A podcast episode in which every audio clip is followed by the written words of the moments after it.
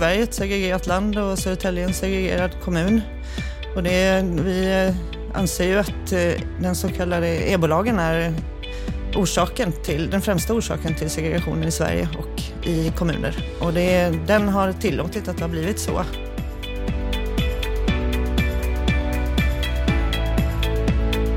Hon har i flera år aktivt drivit frågan om att förändra EBO-lagen som hon menar är vidrig och bara förstör.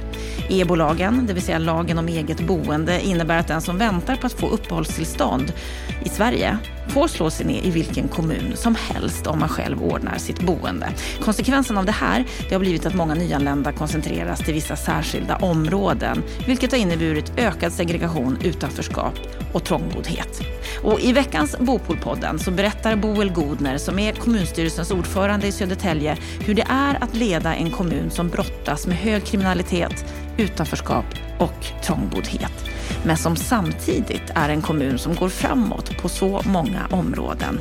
Bland annat finns det ett par riktigt stora bolag som inte bara är bra för Södertälje utan för hela vårt land och därför borde infrastrukturutmaningarna vara en nationell angelägenhet.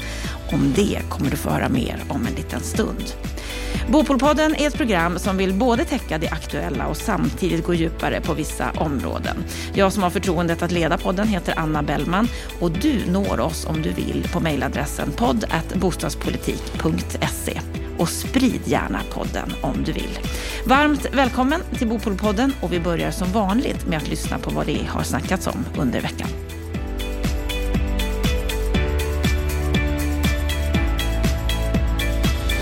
Ja, Lennart Weiss, expertkommentator här på Bopolpodden. Vad har pratats om under veckan? Jag tycker att eh, veckans snackis är HSBs initiativ för att hjälpa unga eh, hushåll in på bostadsmarknaden. Det här konceptet som de kallar för DELA. Ett bra namn för det uttrycker precis vad det är frågan om. HSBs upplägg innebär att HSB kommer att äga 50 procent av den bostad man säljer vilket betyder att eh, instegskostnaden för den som köper den här bostaden blir mycket lägre. Om du köper bostaden till 50 procent av priset så hamnar du under amorteringskravet. Och hela idén som HSB lanserar det är ju att man köper bostaden till 50 procent, har så att säga förfoganderätten och istället för att skicka iväg eh, pengar eh, till, till, till staten i form av amorteringar så får du möjlighet att spara för att successivt köpa ut HSB från den andra hälften. Och i HSBs upplägg så, ligger, så är själva idén att du på fem men högst tio år ska köpa ut det resterande 50 procent. Så det här är en variant av den här typen av nya hybridlösningar, instegslösningar som diskuteras i debatten. Det diskuteras just om statliga initiativ i form av startlån och annat men det här är exempel på kommersiella aktörer som tar initiativ. Det här tycker jag är ett av de bästa och mest intressanta men du har ju också andra modeller eh, i samma sammanhang, så att säga, samma kontext. Typ eh, rena hyrköpsmodeller. Det här är en variant av hyrköp fast den är lite mer eh, avancerad skulle jag säga. Du har andelsägarbolaget i Botkyrka som har lanserat en, en modell som har samma syfte men en annan teknik. Och eh, du har ju Well Fastigheters koncept BRF 2.0. Så det händer saker. Jag tycker det är kolossalt intressant att de kommersiella aktörerna försöker hitta affärsupplägg. Och eh, här tycker jag dessutom HSB återknyter till sina kooperativa traditioner, medlemstraditioner. Jag hoppas verkligen att det här blir en framgång för det är ett väldigt spännande upplägg.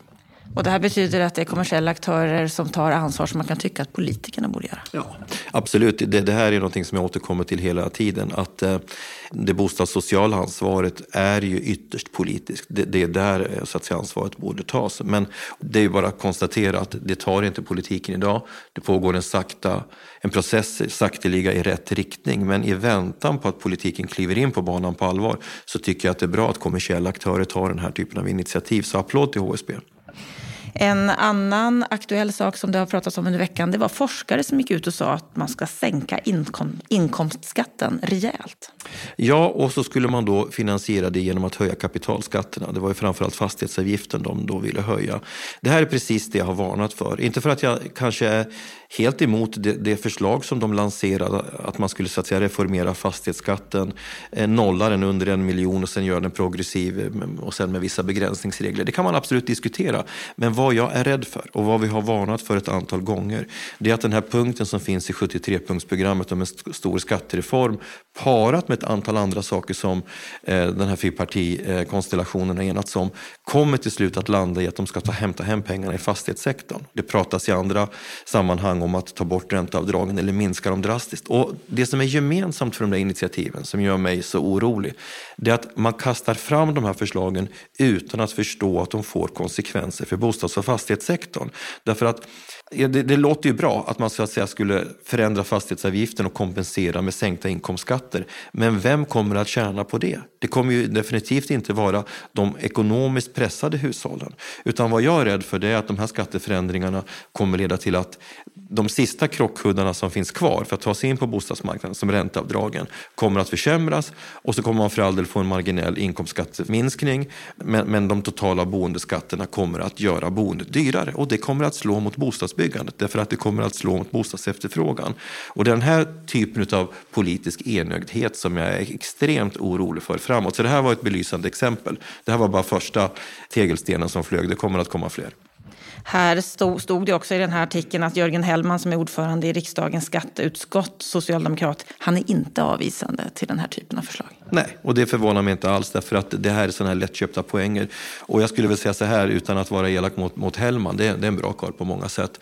Men han är inte särskilt insatt i, i bostadsproblematiken, i den komplexitet som den här branschen eh, brottas med idag. Så där har ju vi som är i branschen en oerhörd eh, utmaning de kommande månaderna, åren, att eh, faktiskt bedriva ett, ett upplysningsarbete. Att beskriva konsekvenserna av den här typen av åtgärder. För utan konsekvensanalyser eh, i den här sortens frågor då kan det gå lika tokigt som när Finansinspektionen är ute i spenaten och, och hittar på en det ena än det andra. Tack så länge Lennart Weiss. Om en stund ska du få komma tillbaka och kommentera samtalet som vi nu ska höra med Boel Godner.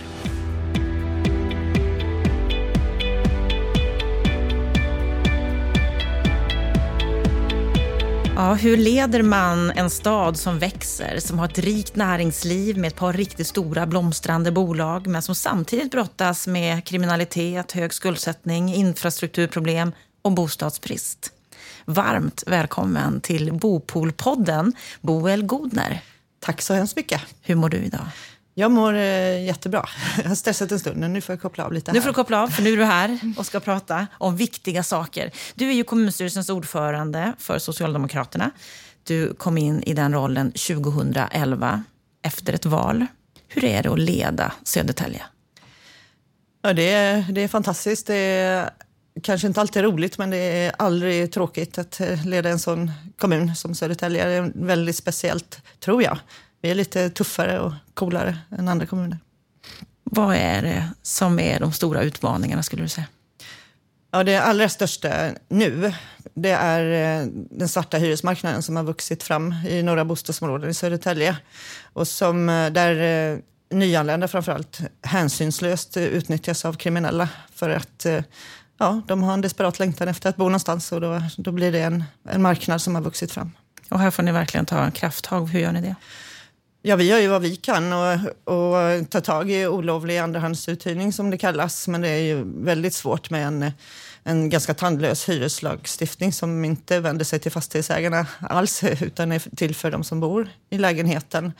Och en folkbokföringslag som också är, är tandlös och där folk är skrivna lite hur som helst. Och det, det är väldigt svårt för oss, men vi har befriat 200 personer de senaste ett och ett halvt åren från sina kontrakt för att de har fuskat på det här viset.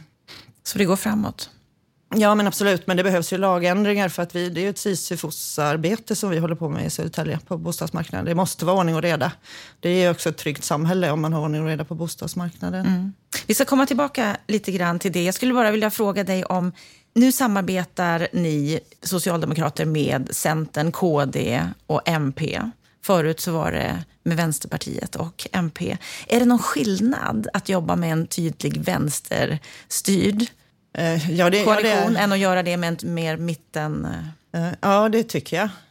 Min erfarenhet av vänster, att jobba med Vänsterpartiet är att de eh, håller fast vid sin ideologi och kan sätta den framför pragmatismen i kommunen.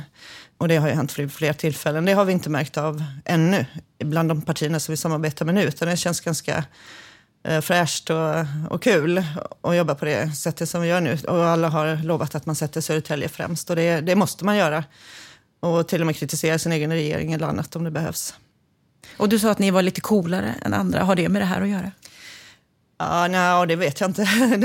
vi, vi har varit med om många påfrestningar i Södertälje. Vi har haft grov organiserad brottslighet eh, och de största rättegångarna när det gäller det har varit i Södertälje och vi har även eh, drabbats av välfärdsbrottslighet i hemtjänsten. Den stora personal, eller personlig assistanshärvan var också i Södertälje. Och eh, allt verkar bli väldigt stort och, och, väldigt känt också i Södertälje. Så vi brottas ju inte bara med problemen utan också med en bild av Södertälje som inte stämmer riktigt längre. Den gör inte det? Nej, nej, det går ju mycket bättre. Alltså, vi har ju en fantastisk ekonomi i kommunen. Vi har, eh, arbetslösheten har sjunkit väldigt, väldigt snabbt. Skolresultaten har ökat och vi har gymnasiebehörighet högre än rikssnittet. Det är sånt som, och det är, det är lugnt. Ni, om man får säga så, så de skjutningarna som äger rum i Sverige nu, de är inte i Södertälje. De tar i trä. Så det går, det går framåt? Det går verkligen framåt. Du sa att ni har en bra ekonomi. Samtidigt har ni en hög skuldsättning i kommunen. En av de högsta i landet. Ja, det har vi haft. Eh, men eh, nu har vi amorterat faktiskt de senaste fem åren av eh, en fjärdedel på skulden. För att inte säga en tredjedel faktiskt. Fyra miljarder. Mm, för den var på 12 de, miljarder och nu är den Absolut, nere på 8. så vi är under 8. Och det är, vi, har, vi amorterar snabbast av alla kommuner i hela eh, Sverige. Det är också ett tecken på att man håller hårt i pengarna och är duktig på att sköta sin ekonomi. Ja, ni är ju en tillväxtregion på många sätt. Mm. Ni växer ju också i antalet medborgare. Ni är idag 97 000 invånare. Över hälften av dem har utländsk bakgrund. Vad betyder det? Ja, vad betyder det? det? Det är så vi har det. Vi har varit en invandringskommun i många, många år. Nu att över hälften av oss har utländsk bakgrund, det, det har ju vuxit fram på det viset, så vi är medvetna om det. Men det kan betyda att folk som kommer till Södertälje tycker att det är lite exotiskt och annorlunda. Och man besöker oss faktiskt eh, från hela världen för att titta på just vår kommun för att man hör att det är så många flyktingar som har kommit dit. Vi är också Sveriges mest kristna stad för att eh, väldigt, ja, en tredjedel av oss tillhör syrisk-ortodoxa kyrkan och är då assyrier, syrianer eller kaldéer. En, eh, en folkgrupp som har delat in sig i lite olika eh, grupper inom sig. Men det är en tredjedel av oss. Det är förstås otroligt fantastiskt. Mm, det är fantastiskt. Finns det några baksidor? Ja, baksidan är ju segregationen som har vuxit fram i Södertälje. Och Sverige är ett segregerat land och Södertälje är en segregerad kommun. Och det, vi anser ju att eh, den så kallade EBO-lagen är orsaken till, den främsta orsaken till segregationen i Sverige och i kommuner. Och det, den har tillåtit att det har blivit så. Ja, där har du varit väldigt tydlig med att det här vill du inte ha. Du har bland annat sagt så här i en debattartikel att EBO har utvecklats till att bli en av de starkast bidragande orsakerna till att segregationen i landet ökar. Ja, jo, det är definitivt på det viset. För att det, den, det är ju att du som asylsökande första dagen i Sverige du behöver bara säga hej Migrationsverket, nu är jag här. Och så om du då kan välja någon annan, någonstans att bo som inte är Migrationsverkets anläggningsboenden, då får du göra det enligt svensk lag. Och det är innan man är färdigkontrollerad och utredd om man ska få uppehållstillstånd eller inte. Och det har givit incitament för kriminella att utnyttja den möjligheten för att sälja tredje fjärdehandskontrakt i vissa bostadsområden. Och eh, det har också naturligtvis lett till enorm trångboddhet för de som har släktingar här sedan tidigare och förväntar sig att man kan bo hos dem. Och så, när, mm. så du vill att regeringen ska avskaffa detta helt? Ja, jag säger att det är den viktigaste åtgärden som man kan göra för att minska segregationen är att avskaffa EBO helt. Och jag önskar att det var gjort för många, många år sedan. Men betyder det här att människor inte kan bosätta sig vart man vill? Om man skulle ta Som bort det? asylsökande, observera det. Man bestämmer sig för att fly från Syrien säljer alla sina saker och flyr över en med en båt eller vad som helst och, och hamnar i hamnen någonstans i Sverige, går till Migrationsverket och direkt så har du möjlighet att köpa det ett andrahandskontrakt. Det handlar inte om att välja. Du kan inte välja att köpa en villa i Uppsala eller välja att bo i Alingsås utan du kan välja Migrationsverkets anläggningsboende eller ett svart hyreskontrakt i några av Sveriges så kallade mest utsatta områden. Och det tycker inte vi är omtanke om landet och inte omtanke om våra nyanlända heller. Vad skulle det betyda för Södertälje om den här lagen skulle försvinna som du önskar? Ja, jag hoppas att det skulle betyda att det blev lättare att ta tag i den eh, här svarta hyresmarknaden som finns. Och eh, att det skulle också innebära att väldigt många nyanlända i vårt land skulle få en bättre start i Sverige Och att alla är naturligtvis välkomna till Södertälje. Det är inte så att vi har något emot människorna. Men fler skulle kunna komma på ett ordnat sätt och har lärt sig svenska någonstans. För det kan vara svårt hos oss. Om man är vuxen i alla fall när man kommer till oss. Och, ha, ja, och kan ordna sitt boende själv på en ordinarie marknad och därmed få en trygg situation. Det skulle det innebära för Södertälje. Många idag som lever i Södertälje, precis som du har sagt tidigare, lever trångbott, många på samma adress och så vidare. Ni har ett behov av fler bostäder. Ni har eh, historiskt sett inte byggt jättemycket, beroende på såklart vad man jämför med, men idag så, och i år så har ni 604 färdigställda bostäder, både när det gäller det privata och det kommunala bostadsprojekt. Är det här tillräckligt? Gör ni tillräckligt för att få tillräckligt med bostäder? 2015 eh, sa vi att eh, från och med nu ska vi bygga 1000 bostäder om året i genomsnitt. 20 000 bostäder på 20 år. Det är ett halvt Södertälje och vi har kommit igång bra tycker vi. Så det, det byggs ordentligt i, i Södertälje. Jag vill bara säga att trångboddheten den är, är ju eh, inte bara kopplad till bostadsbrist utan just till den här svarta möjligheten att bo trångt. Och eh, att bo hemma hos eh, andra eller att hyra ut liksom en madrass till 20 personer i en liten lägenhet och tjäna otroligt mycket pengar på det. Och Medan det kanske är en skriven på lägenheten, på vissa lägenheter och det bor 20 kan det vara skrivna, eh, skrivna 180 personer på en annan lägenhet och bo en. Det är alltså ingen ordning och reda på bostadsmarknaden. Det tycker jag är en otroligt viktig fråga för Sverige att ta tag i. Vad är de viktigaste åtgärderna för det? Ja, det, det första är att vi först och främst måste göra en eh, folk och bostadsräkning. Det har vi inte gjort en riktig sedan 1990. Vi vet ju, vi ser ju när vi knackar dörr att i vissa bostadsområden är det i, kanske upp till, en, upp till hälften av dörrarna så bor inte de som står på dörren i lägenheten eller de som är skrivna där. Och vi kan inte ha det så. Det är ett otryggt samhälle. Du kan vara skriven i Södertälje och bo i Spanien. Du kan vara skriven i Malmö och bo i Eskilstuna. Det, det finns liksom ingen, ingen det blir inga konsekvenser om du inte bor där du är skriven. Utan man ska skriva, vara skriven där man bor och det är där som kommunen ska ta ansvar för dig och dina barns skolgång. Och om du behöver försörjningsstöd så är det där du ska få det. Det måste vara ordning och reda på bostadsmarknaden, ordning och reda på var människor faktiskt bor. Och om man tittar på detta då med bostadsmarknaden och vad som behöver göras där. Dels att få ordning och reda, som du säger, och att också bygga tillräckligt med, med bostäder. Ni är inte riktigt uppe i tusen bostäder nu per år. Nej, det, kanske inte, nej, men det är klart man måste byggas mer, men jag säger det är inte en lösning på trångboddheten, utan den, drabbas, den är på, den är, det kan vara bostadsbrist i, helt, i andra kommuner. Helt, Exakt. Om vi, ja. om, om, om vi bortser från trångboddheten och ser på behovet av bostäder. Ja, definitivt. Och vi, jag tycker vi är på god väg. Det är, man, det är byggkranar på jättemånga ställen i Södertälje. Just nu, det första året, vi kan, eller första året 2018 som vi kunde säga att det byggs i hela kommunen på väldigt länge. Så vi tror ju fortfarande att vi kan klara vår ambition med 20 000 på 20 år. Ni är ju en tillväxtregion. Ni har stora bolag, bland annat Scania. Där är 16 500 som jobbar på Scania, Södertälje, AstraZeneca, annat stort bolag. Gör ni tillräckligt just inom bostadsbranschen för att täcka behovet av kompetens som de har? För de växer ju också. Ja men verkligen. Och vi, vi har ju aldrig ensamma kunnat klara av att tillgodose Scania och Astra till, med all den kompetens de behöver. Det, det skulle ingen kommun kunna, vågar jag påstå. Eh, Scania har nästan 20 000 anställda och AstraZeneca 4 500. Det, och de behöver lite olika kompetenser. Men däremot så Eh, det finns ju önskningar från många anställda att man ska ha, ja, många vill bo liksom på landet eller nära vatten, i villor och att eh, göra det möjligt. Så det jobbar vi på, att det ska vara möjligt att bo på det viset. Och sen, men sen naturligtvis när Eh, om de behöver kompetens snabbt och så. Det finns, det finns möjlighet att kunna att bo i Södertälje för. Och, och många gör ju det, jag ska bara säga det. Men vi, kommer all, vi, men vi jobbar faktiskt eh, medvetet med att eh, säkra kompetensen till dem också tillsammans med Astra och Scania och KTH i Södertälje Science Park. Där vi har ett KTH med ingenjörsutbildningar som är skräddarsydda för våra industrier. Mm, det händer mycket ja, det det. på många håll. Mm. När det gäller eh, ert område som heter Hovsjö så kommer det kommunala bostadsbolaget där att sälja en del av beståndet. Hälften. Det stämmer. Varför gör ni det? Ja, vi har sålt tidigare bostäder. Då när vi sålde förra gången så var det för att åstadkomma ett trendbrott i vår låneskuld, att kunna amortera på den.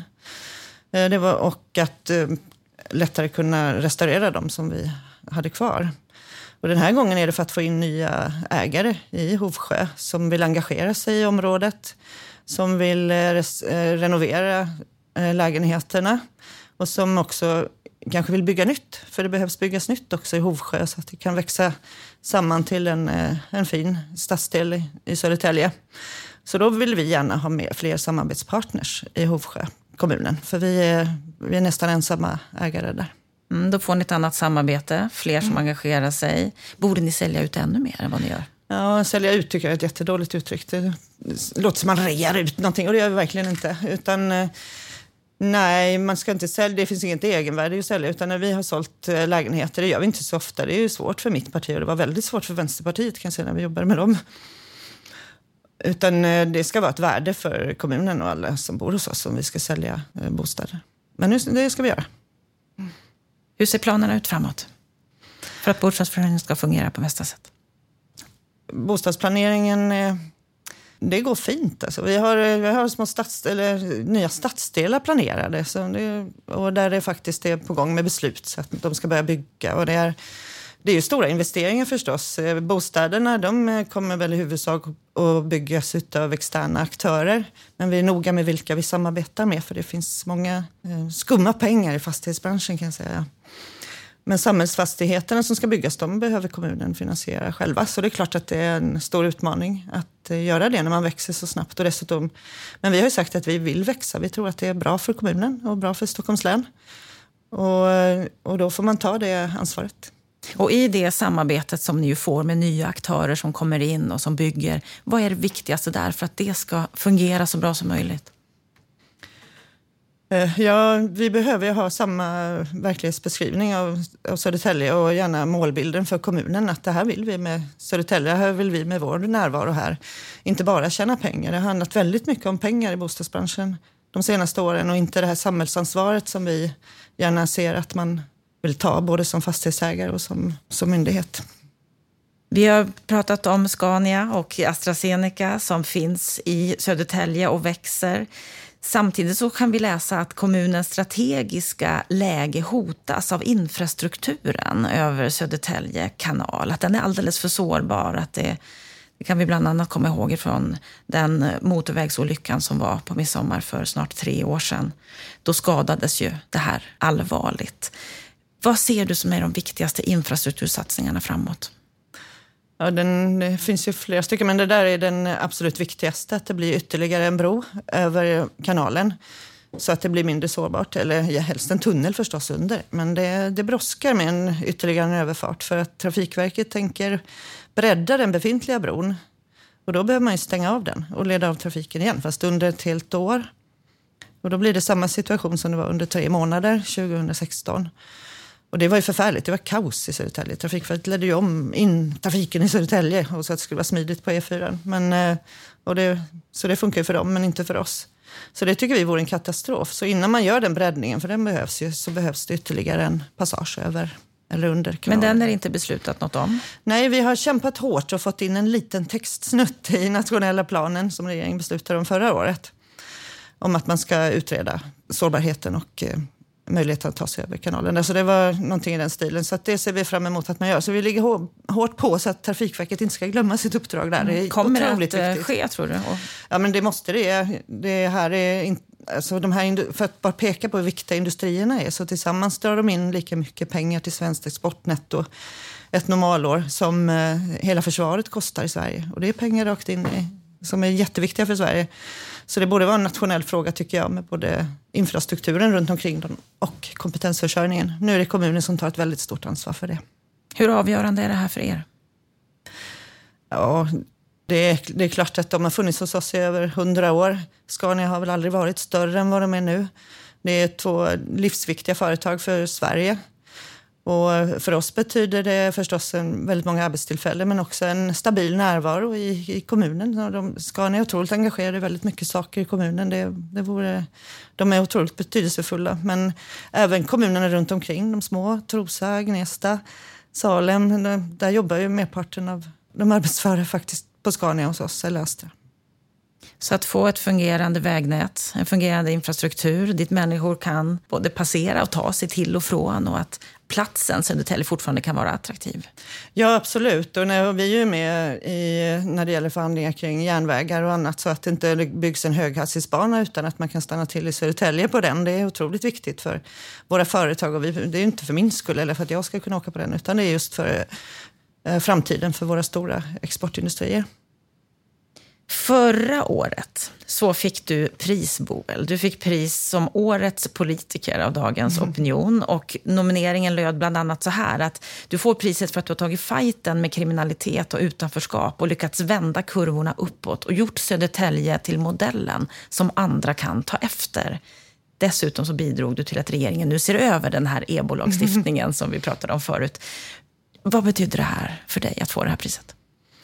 Eh, det var jätteroligt. Jag var, eh, det var roligt för mig, det var roligt för kommunen. Eh, tycker jag, för att då fanns det en chans att berätta om de bra sakerna som vi gör tillsammans. För det är ju det som är grejen, vi gör saker tillsammans. Partier och folk som bor i kommunen och företagen och så. Det var kul, för det går verkligen bra och det, det är tuffa beslut som ligger bakom framgångarna.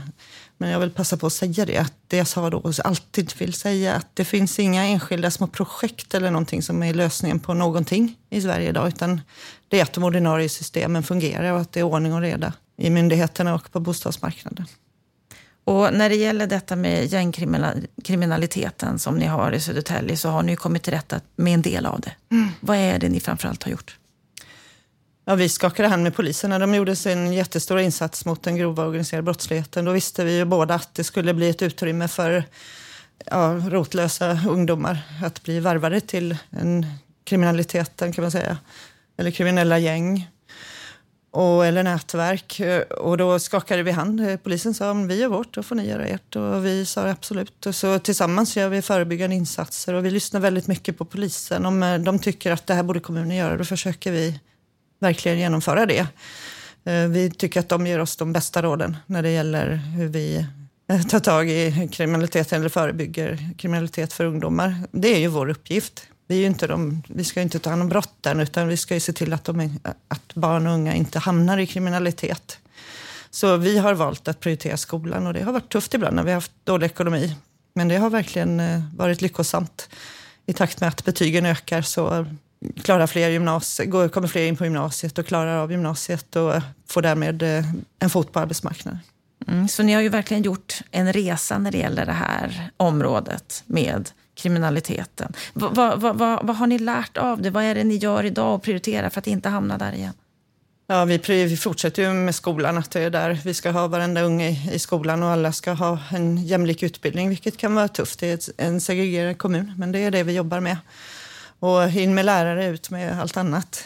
Det är det absolut viktigaste att göra. Men vi har ju också eh, anställda som ser till att ungarna kommer till skolan. Det finns ju de som eh, kanske rör sig på andra skolor och har sina kompisar där och därför är de där och struntar i sin egen skola. Eller som inte har det så bra hemma och har, har svårt att finna sig till rätta i skolan. Så ser vi till att de ändå kommer dit.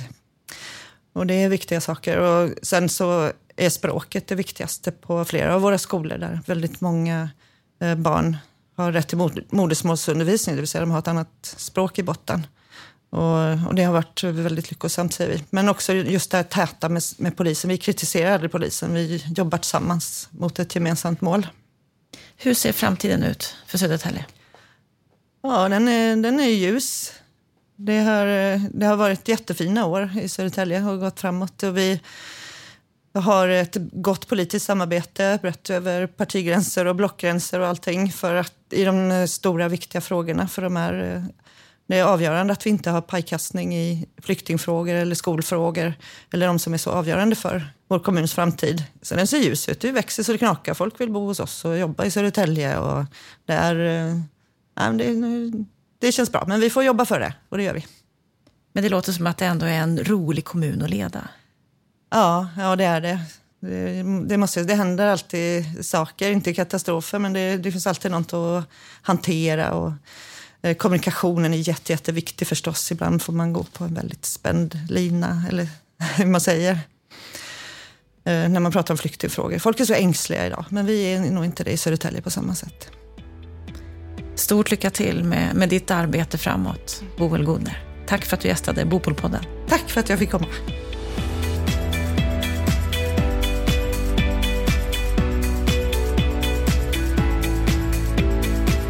Där hörde vi samtalet med Boel Godner. Vad säger du, Lennart Weiss, när du hör henne berätta om situationen i Södertälje?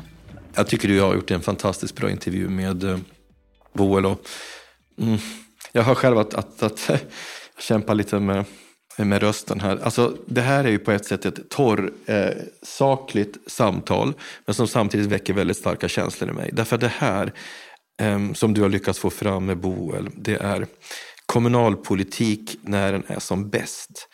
För vad är kommunalpolitik? Jo, det är den sortens politik som ligger allra närmast medborgarna. Det är därför som också man ska lyfta fram den kommunala nivån som den viktigaste parlamentariska nivån. För det, det är på kommunal nivå medborgarna skriver insändare i tidningarna som man både älskar och agar sina kommunpolitiker.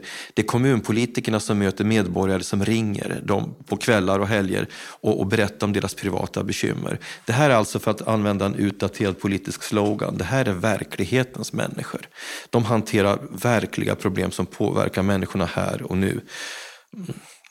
Och, och när, jag, när jag hör Boel prata om de här frågorna så jag kan jag bara liksom älska henne liksom för, för hennes kärva eh, realism. Hur hon diskuterar eh, utanförskapsproblematiken, kriminaliteten. Hur Södertälje liksom möter enorma utmaningar när halva befolkningen är migranter och en tredjedel tillhör liksom en, en stor religiös, väldigt starkt religiöst övertygad gruppering som liksom bryter mot de här traditionerna som vi har i det svenska samhället. För Sverige är ett sekulärt samhälle, men, men alltså, det får man ju förstå att Södertälje det är ett semireligiöst samhälle och det betyder att det kommer in en helt annan typ av grundvärderingar som krockar med väldigt många av de basvärderingar vi har i Sverige. Det här är någonting som en norsk utredning belyste bara för ett, ett, ett, två år sedan som menade på att om inte de nordiska länderna hanterar integrationsutmaningen under de kommande 10-15 åren så kommer det som är vårt sociala kitt, alltså våran eh, vår sociala tillit, att vi omfattas av ett gemensamt värderingssystem, att vi inte ställer upp på korruption och annat, då hotas det systemet. Och, och det, om det är något, eh, någon kommun i Sverige som är i fronten av, utav det, ska vi säga, politiska ställningskriget så är det Södertälje. Och då kan jag bli så lycklig när jag hör hur systematiskt som kommunalpolitikerna i Södertälje har tagit sig an det här. Först kampen mot kriminaliteten där man tillsammans med polisen slog ut eh, de kriminella gängen och sen följer upp det med systematiska eh, socialpolitiska insatser där framförallt skolan är en extremt viktig eh, del av det som behöver göras. För det är där man fostrar in nästa generation i det som är vårt gemensamma Sverige. Så att, ja, det, det, är häftigt. Mm, du är märkbart rörd faktiskt över det här samtalet. Hon har ju också blivit belönad och prisad för hennes kamp mm. att förändra e-bolagen. Och nu i det här 73-programmet så, så, finns det ju ett förslag om att verkligen se över det. Och, och det kommer ju att, ses över enligt justitieminister Morgan Johansson, det han sa tidigare i vår. Men det Boel också poängterar det här det är att hon tar upp det här med den olovliga andrahandsuthyrningen som är väldigt utbredd och väldigt stor. Hon säger att det är en tandlös hyreslagstiftning som inte vänder sig till fastighetsägaren alls. Att det är en folkbokföringslag som också är tandlös. Hur kommenterar du det? Ja, jag, ja, hon, hon fångar problematiken alldeles perfekt. Den här lagstiftningen som vi har, hyreslagstiftningen, eh, den är ju en konsumentlagstiftning. Den är ju liksom inte tänkt utifrån perspektivet att fastighetsägarna själva har ett eh, Eh, socialpolitiskt behov av att kunna städa i, eh, i, i hyresregistret.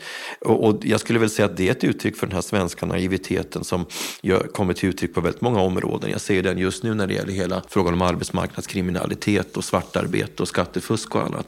Det här är en del av samma problemkomplex. När samhället, alltså vårt samhälle är ju organiserat utifrån en grundmall där Människor eh, får ett jobb, eh, eh, tjänar pengar, gör rätt för sig, betalar skatt och, och, och, och betalar sin hyra vitt och så vidare. Men här kommer in människor från en helt annan kultur plus att vi fick en gigantisk migrationsutmaning här 2015 och 2016 som det svenska samhället inte var rustat för. Så det var ju faktiskt nödvändigt att dra i handbromsen. Och inte minst Södertälje har ju fått ta emot väldigt många migranter. Av skäl som jag på sätt och vis förstår. För jag menar, mina föräldrar kom ju också till, krig, till Sverige efter kriget. Det är klart som fan att de ville bo tillsammans med sin egen befolkningsgrupp.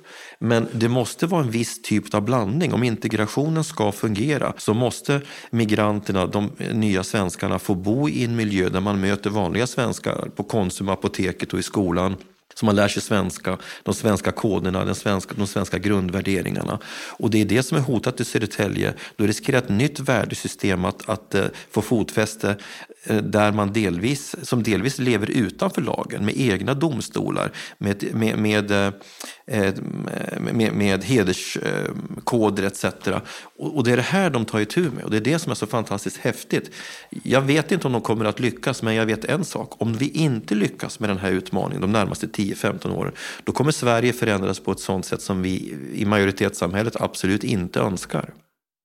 En annan sak som hon tar upp som jag skulle vilja också bolla med dig, det är detta med deras infrastruktur utmaningar, att de behöver en ny bro bland annat. Och hon menar att tack vare att det här är så viktigt för det näringsliv som vi ser i Södertälje som är väldigt stort och som är viktigt för hela landet så borde också infrastrukturen vara en nationell angelägenhet. Hur ser du på det? Ja, jag håller ju helt med henne. Till att börja med så fattar inte vi svenskar hur enormt betydelsefulla som, som Scania och AstraZeneca är jag, vet, jag har inga exakta färska siffror på det här idag, men för ett antal år sedan när AstraZeneca var som störst, då svarade Scania och Astra för 50 procent av värdet på den svenska industriexporten. Så är det nog inte idag, men det är enorma tal. Och det visar ju att ska man få den här typen av strategiska industrier att, att fungera så måste infrastrukturen runt omkring fungera. Så de 17 behöver de sin andra bro, de behöver en hel del annat också. Och det är uppenbart att den nationella politiken inte riktigt ser näringspolitiken riktigt när man, när man gör sina, eh, jag menar, ställ det här mot Norrbotniabanan och det blir ganska uppenbart att den där bron har ju mycket, mycket större betydelse samhällsekonomiskt. Vad tycker du är det viktigaste vi ska ta med oss ifrån samtalet med Boel Gunner? Att man måste ha ett pragmatiskt angreppssätt på, på politiska problem. Det är naturligtvis så att, att all typ av politik styrs i grunden av, av ideal och värderingar. Det kan man inte operera bort. Det, det skulle inte bli bättre om vi skulle ersätta politiker av verkställande direktörer och anonyma tjänstemän. Det behövs en värderingsdimension. Men den här typen av angreppssätt som hon har, hon är verkligen pragmatiker. Hon, hon, hon förstår att de politiska principerna varje dag måste brytas mot, mot verkligheten. De, där måste man liksom söka konkreta eh, praktiska lösningar och det gör man i samarbete med andra i kommunen, både politiska motståndare och näringsliv och annat. Så på det sättet så det är det jag tar med mig. Det här är kommunalpolitik när det är som bäst. Det är också, det, det är inte glamoröst, men det, är det, här, så, det här är politik på riktigt och det är så underbart att få ta del, ta del av det. Det var allt från Bopolpodden för den här veckan. Nästa vecka kommer vi få ta del av Veidekkes nya marknadsrapport som belyser läget på bostadsmarknaden när det gäller priser, när det gäller hur byggandet utvecklas. Och gillar du det du hör, då får du gärna sprida den här podden till fler. Och med det så önskar jag dig en riktigt skön helg och en riktigt trevlig vecka.